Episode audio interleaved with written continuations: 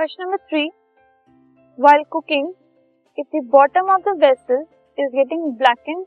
outside, cooking करते time जो vessel है जिसमें कुकिंग हो रही है अगर उसका आउटर सरफेस जो है वो ब्लैक हो रहा है बॉटम जो है बाहर से ब्लैक हो रहा है तो इसका रीजन क्या है? What does it mean that the food is not cooked completely the fuel is not burning completely the fuel is wet and the fuel is burning complete अगर उस वेसल का बॉटम बाहर की तरफ़ से ब्लैक हो रहा है दैट मीन जो फ्यूल यूज़ किया जा रहा है, वो कम्प्लीटली बर्न नहीं हो रहा एंड उसकी वजह से उसमें इनकम्प्लीट कम्बर्शन की वजह से वो टूटी फ्लेम दे रहा है, जिसकी वजह से वो ब्लैक हो रहा है, पूरा वेसल जो है वो बाहर। This podcast is brought you by Hubhopper शिक्षा अभियान अगर आपको ये पॉडकास्ट पसंद आया तो प्लीज़ लाइक शेयर और सब्सक्राइब करें और वीडियो क्लासेस के लिए शिक्षा अभियान के यूट्यूब चैनल पर जाएँ।